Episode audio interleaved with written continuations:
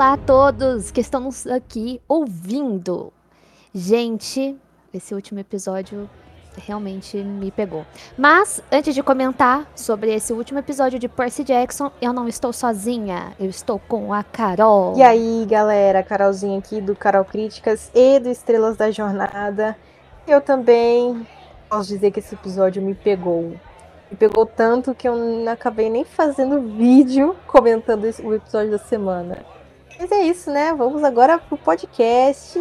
Eu vou aqui comentar tudo que eu não comentei no vídeo que eu não fiz, eu vou comentar hoje. E não se esqueça de nos seguir também nas redes sociais, tá? Nos sigam na multiverso.dageek e também sigam a Carol no, nas redes sociais dela.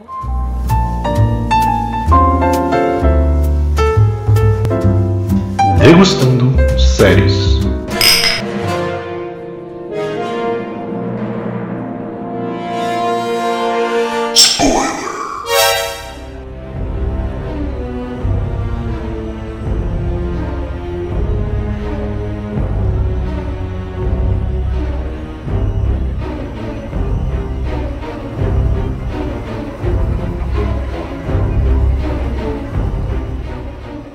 Mas vamos lá, Carol.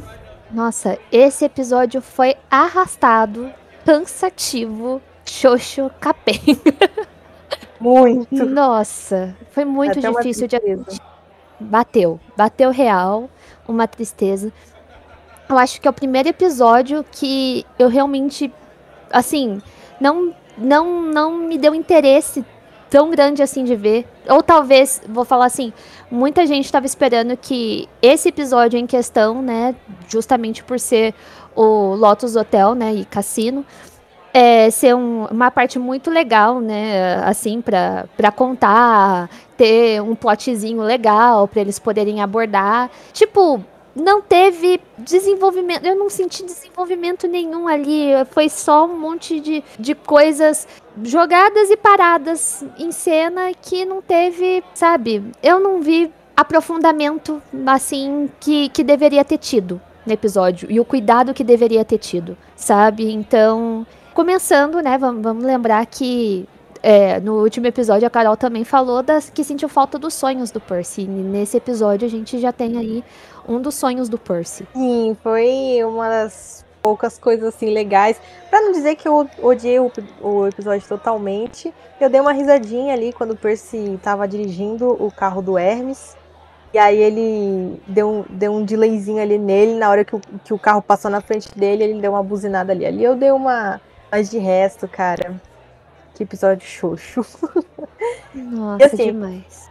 Eu, eu gostaria aqui de começar já com uma polêmica já, porque assim, eu tenho acompanhado, né, no Twitter a repercussão da galera comentando sobre os episódios, né? Eu vejo que a, o fandom de, de PJO tá tendo uma, como é que eu posso explicar? Uma certa dificuldade em é, aceitar, não é aceitar, mas em, eu acho que o fandom entrou num processo de proteção, né, dessa, dessa série, né, pelo fato do Rick estar envolvido, pelo fato de ser mais fiel, pelo fato de, de que é uma, uma adaptação que demorou anos para sair e, a gente, e, e o fandom era é, carente, né? Tinha essa carência pelo fato dos filmes não serem bons. Eles entraram no estado de proteção da série que é como se não não houvesse margem, não, não existe margem para críticas, né? Ah, sim, sim, concordo. Eu vejo muito isso. O pessoal, tipo, ah, não, mas você tem que aceitar. Não, eu tenho o meu ponto de vista, principalmente porque, assim, é, eu, eu entendo que muita gente que, que tá assistindo agora, né, é, chegou pós né, o- os lançamentos dos livros e também pós-lançamento do, do filme. Então, assim, é, quem teve contato numa parte até vai ser mais crítico com certas coisas. Mas muita gente também que tá chegando, tipo assim, tá pegando, abraçando a série e falando, cala a boca que você não tem direito de falar nada, sabe? Eu vejo muito pessoal fazendo essa proteção enorme na série, mas a gente não pode negar que há algumas falhas. Tal, né? E, é- e sempre aquela coisa, ai, mas o Rick aprovou pro Rick é perfeito, não sei o quê. Ah, mas assim, o Rick é um autor, ele não é um diretor, ele não é. Ele tá agora envolvido é, no audiovisual, ele tá aprendendo, desenvolvendo lá do roteirista dele. Mas ele não é Deus, sabe? Tipo, é a, é a mesma coisa que, sei lá, eu queria usar isso para criticar o filme do Iluminado, por exemplo. Ah, Stephen King odeia Iluminado, automaticamente o filme é ruim? Não, não é bem assim, né? Não é porque o autor não gosta ou gosta de algo que necessariamente isso dita a qualidade daquilo, né? Eu tô falando isso muito porque eu vejo muitas pessoas é, criticando, é, comentando vários pontos que eu discordo muito, né? Por exemplo, quando há alguma crítica em relação à série, eu vejo muito o argumento do tipo, não pode criticar porque é uma coisa infantil e você já é um tonhão de 30 anos, não pode falar nada. Só que assim, eu, eu já eu discordo muito disso, porque assim, é, primeiro que quando você comenta que, tipo, você usa essa desculpa, pô, é infantil.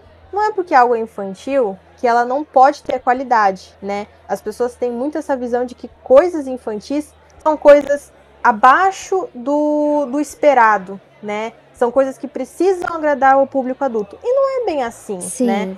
A, a, mu existem muitas obras que são para o público infantil que elas são de altíssima qualidade. É como. É, é, essas, quando essas pessoas falam esse tipo de coisa, tipo, ah, mas não pode esperar muito da série porque ela é uma série infantil. Cara, a gente cresceu com Rei Leão, com Mulan, com Harry Potter, sabe? Com as Crônicas de Narnia, com obras fantásticas que são infantis. Sabe? E em nenhum momento ninguém parou e falou: Nossa, sei lá, se a gente trocasse aí, se a gente, se a gente fingisse que, é, essas, que, que é, obras infantis são parâmetros para qualidade e obras adultas são ruins, né? É a mesma coisa que eu falar, nossa, é, a gente não pode esperar nada dessa série porque é uma série adulta, né? Tipo assim, entende? É, são coisas Sim. que não fazem sentido. É, não sei se deu pra entender muito bem o meu ponto aqui. Eu acho que eu me perdi Sim. um pouco. não, não, não pra entender. É. Tipo, parece que qualquer coisa que só porque tá rotulado é, como algo que já é voltado para um público específico, só deve agradar aquele público específico, não necessariamente Exato. todo. Ah, vou falar assim, não conquistar um abrangente muito maior.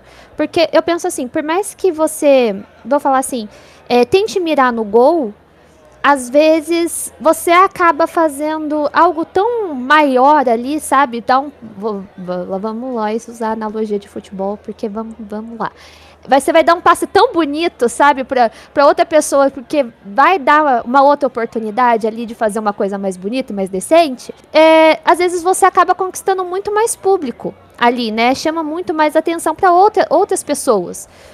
É, a gente pode colocar assim também em termos. A Pixar normalmente faz.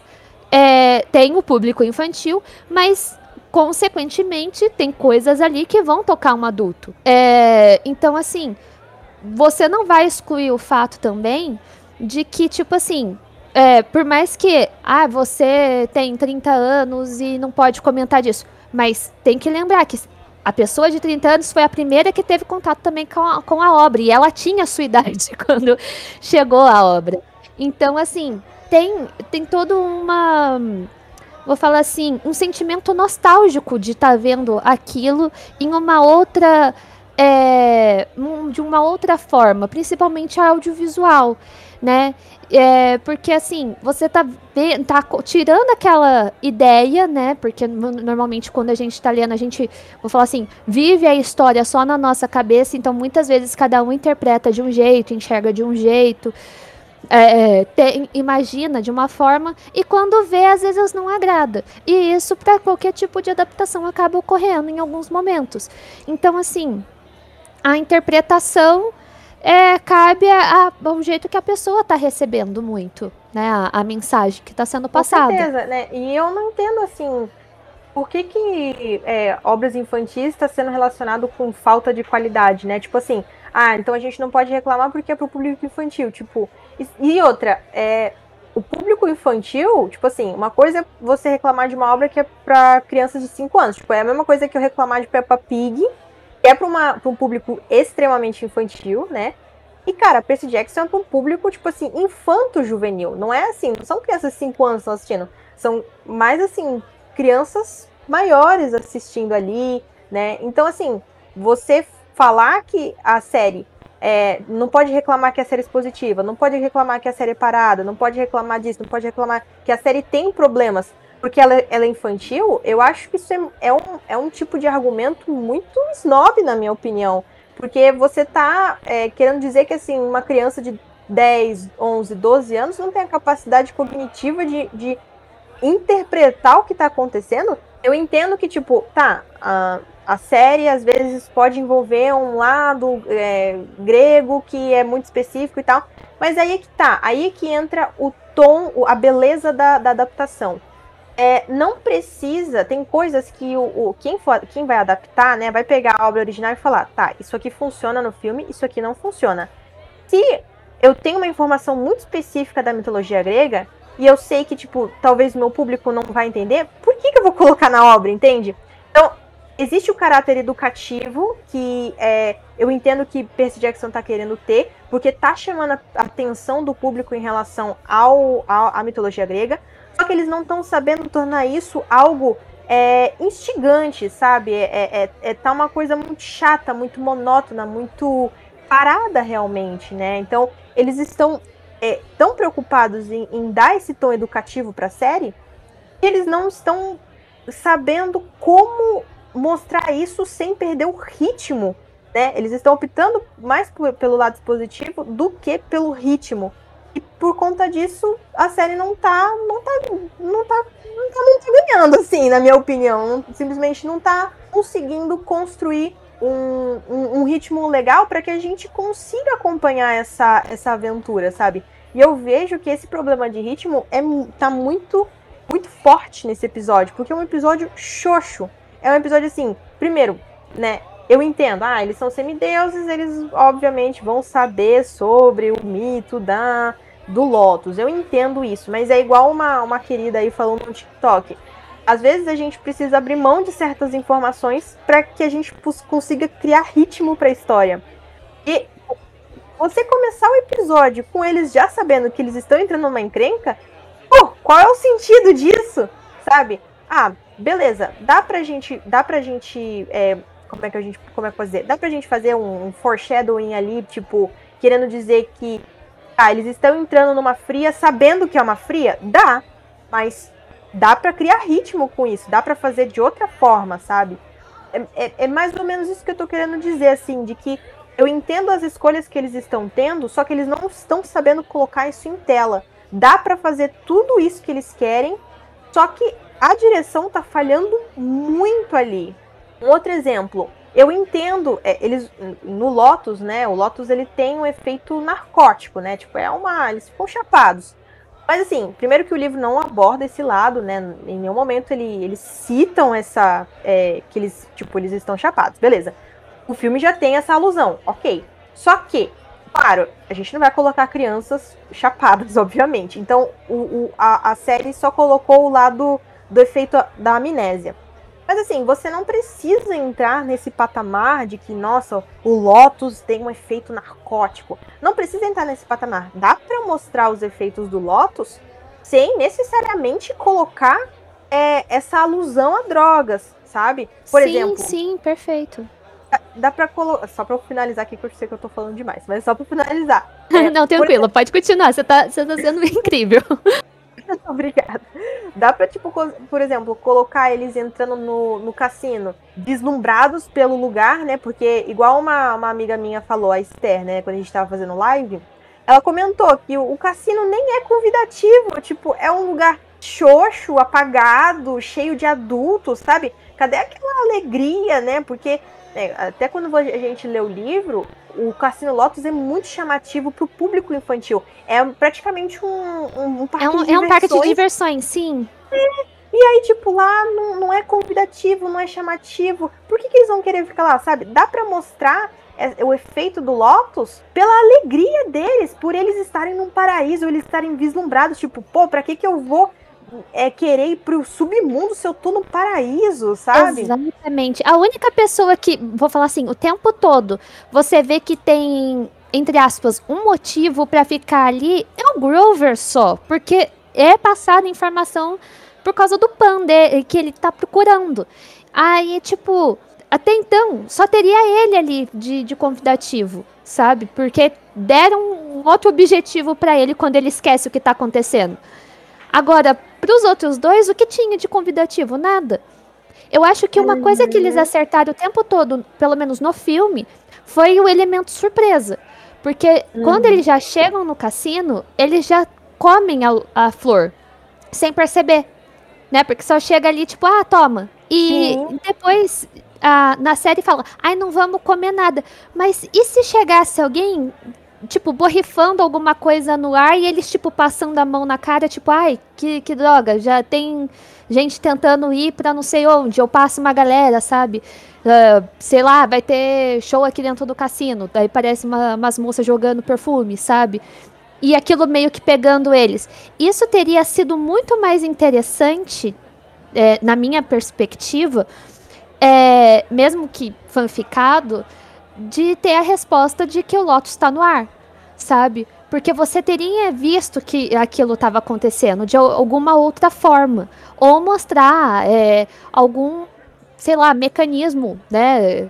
Já que eles estão dentro do cassino, que faça com que o, a gente veja o que está acontecendo de alguma forma. Porque simplesmente ficou jogada informação no final. Foi essa sensação que eu tive. Sim, e olha para você ver como parece que eles estão perdidos assim no que eles estão moldando. Precisou trazer um personagem do além, né, que é aquele sátiro que eu nem lembro mais o nome dele, para poder dar um motivo pro Grover esquecer a missão. Sendo que, tipo, cara, o próprio ambiente poderia ter essa função, sabe? Não precisava criar um, um personagem a mais o próprio ambiente poderia fazer essa, esse trabalho, sabe? Sim, perfeitamente. Sem contar que, tipo, eu achei também muito, assim, muito. Ah, eu não, eu não tenho outra palavra. É uma palavra feia, mas eu vou usar. Muito broxante. Quando, tipo, o, o Grover, né, ele se entrega ali pro, pro cassino, porta e ele tá numa, num brinquedo lá de. de, de é, brinquedo não, num, num jogo de realidade aumentada. Gente, aquilo ali foi tão broxante. Porque a, a ideia é do cassino ser um paraíso. E aí, tipo, a, a ideia de diversão dele, da, que o máximo que eles puderam ter de diversão, assim, realidade aumentada, eu entendo, a série tá querendo fazer uma coisa, ah, beleza, século XXI, Twitter, e... Cara, você tá lidando com, com, a, com crianças ali que estão entrando na adolescência.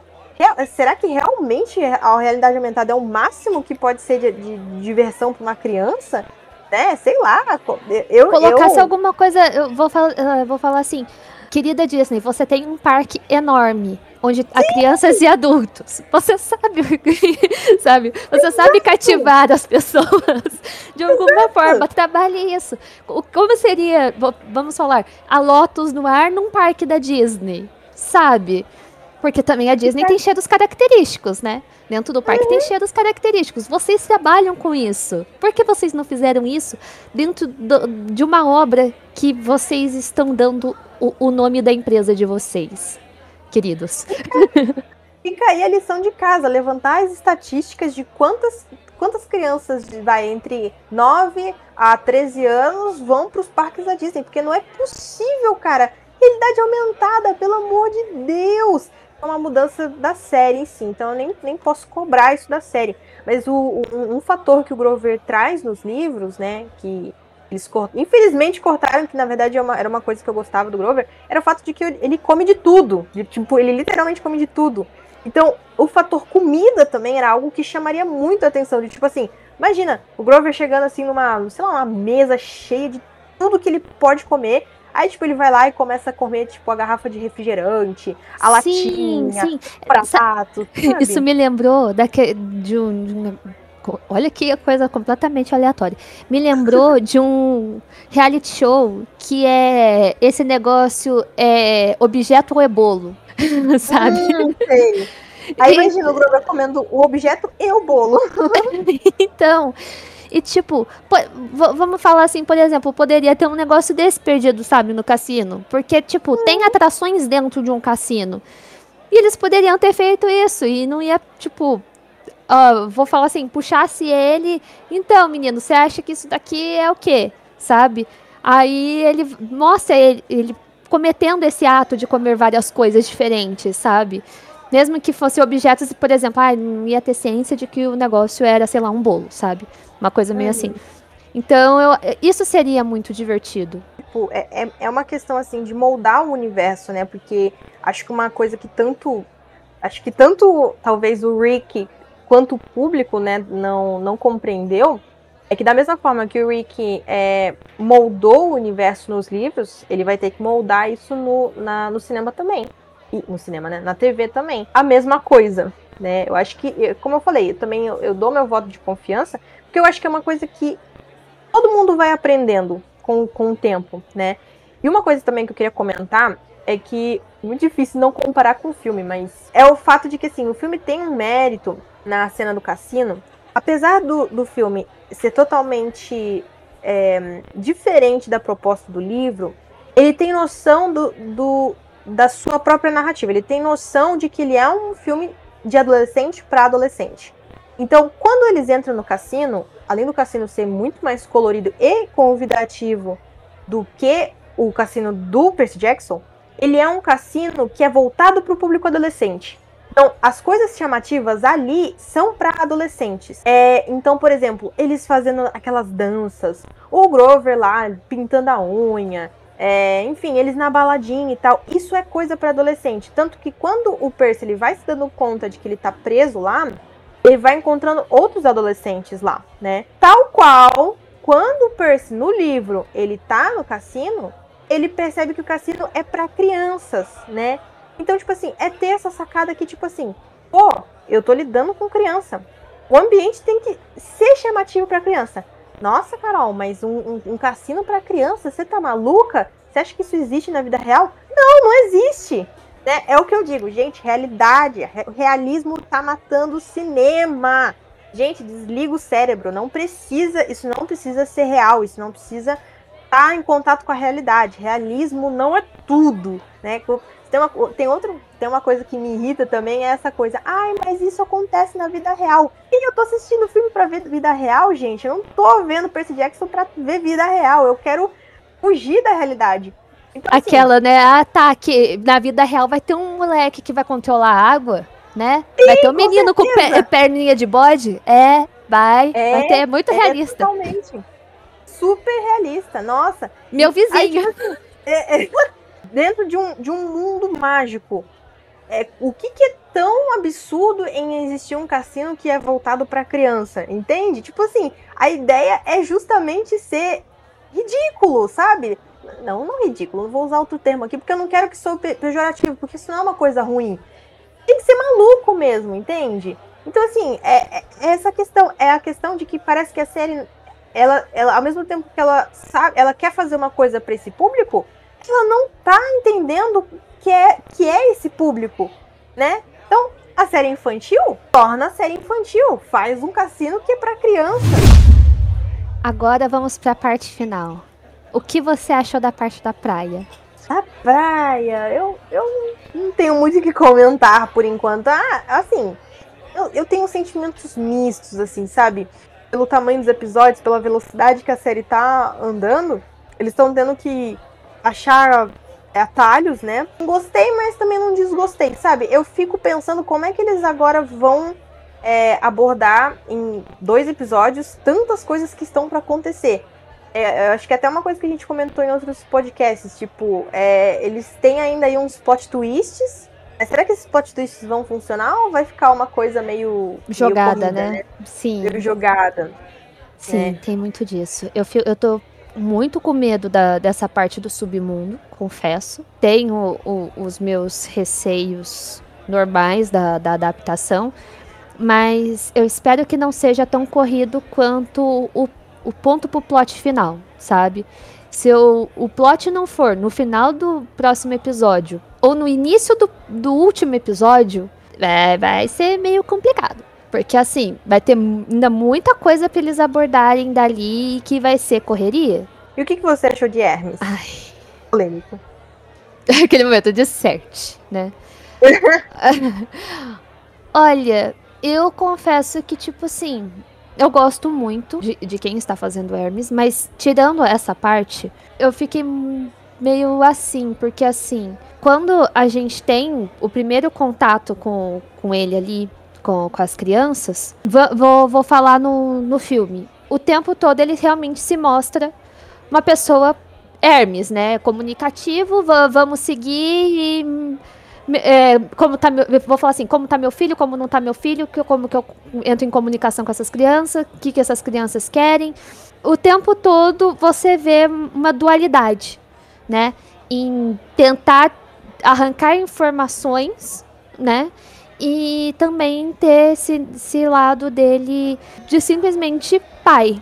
Aí no, na série eu só vi mais o lado tipo de ah, tá, beleza. O que, que vocês querem? Ah, a gente conhece o Luke. Tá, acabou. Do lado do pai, 100%. Bateu a tecla ali e ficou. O meu maior problema, assim, foi a parte que ele desgrudou a parte de sou um deus Independente, se fosse qualquer outro deus ali, Dionísio faz a mesma coisa. A gente, mano, não precisa nem ser um deus. A própria Medusa, tipo, eu sou a Medusa, eu me entendo como gente e, e tem a, a parte do eu quero tentar te ajudar porque alguém vai tentar te trair, Percy. O que você que Sabe? É, uhum. Eu sei o que eu passei, eu sei quem é seu pai, eu sei quem, quem tá ali com você, mas eu tenho a oportunidade de te ajudar. E, tipo assim, desgrudou a parte Deus do, de Hermes e simplesmente ficou só a parte eu sou o pai do Luke. Só no final que você vo volta a parte dele como, como Deus. Assim, vê ele 100% como pai. Eu queria abordar um ponto aqui que eu acabei de lembrar. Haters de Mar de Monstros que me perdoem, mas eu precisarei, é, eu, eu precisarei é, citar esse filme Martela mar monstros aí, amiga. Martela. Então, assim, eu acho que esse filme tem um mérito. Cara, eles. É, eu, gosto, eu gosto bastante do elenco desse filme. Eu gostei do Hermes, da aparição do Hermes desse filme. Só que mais ainda, eu gosto da forma como ele aparece. Porque ele aparece ali no, no campo dele, né? Que é aquela coisa dos serviços dele de, de entrega. Sim, aí, tipo. Sim, é, é, é completamente comunicação, exatamente. E é tudo visual, sabe? Tipo assim, ele tá numa casinha pequenininha ali, né? No, no negócio de entrega. Aí ele abre a porta, ele já é tipo, já aparece, né, no, naquela aparência de Deus. E aí ele. É, o negócio é gigantesco, é um galpão enorme, com várias pessoas trabalhando, com várias caixas sendo enviadas. Aí tem as cobrinhas lá que conversam. E aí os elementos, né, que aqueles objetos que ele, que ele dá pro, pro Percy, pra Annabeth e pro Tyson, são coisas completamente que fogem da realidade, sabe? Eu acho que eu acho interessante como o filme soube abordar, tipo, até o próprio Dionísio, por exemplo. Eu gosto muito do Dionísio nesse, nesse filme porque é interpretado por um ator fantástico que soube assim entregar um, um Dionísio muito, muito bom, sarcástico, todo, tipo, ah, não tô nem aí pra nada, eu tô aqui preso pela eternidade, tem que ficar com um bando de adolescente chato, não tô nem aí pra essa galera. Só que, tipo assim, o cara é. Você vê visualmente onde ele mora é cheio de vinho. Né? Ele tem vários vinhos. Ele não pode tomar aquele vinho. Mas ele tem vinhos em casa. Ele é, é tipo, tem uma cena lá, porque o Tyson pega o, a garrafa de vinho e ele fala: dá pra você não tocar isso? É um vinho tal, de ano tal, ele é uma relíquia. É, tem uma cena, né, logo no começo, pra introduzir. Isso, isso eu acho muito legal. Quando o personagem é introduzido, ele já tá com uma garrafa de vinho na mão, colocando, e o que acontece? A, a, o vinho vira água. Então, assim, que melhor forma de você apresentar personagens que tem algo muito característico dele, usando as características desse personagem, sabe? Por que, que eu tô falando tudo isso?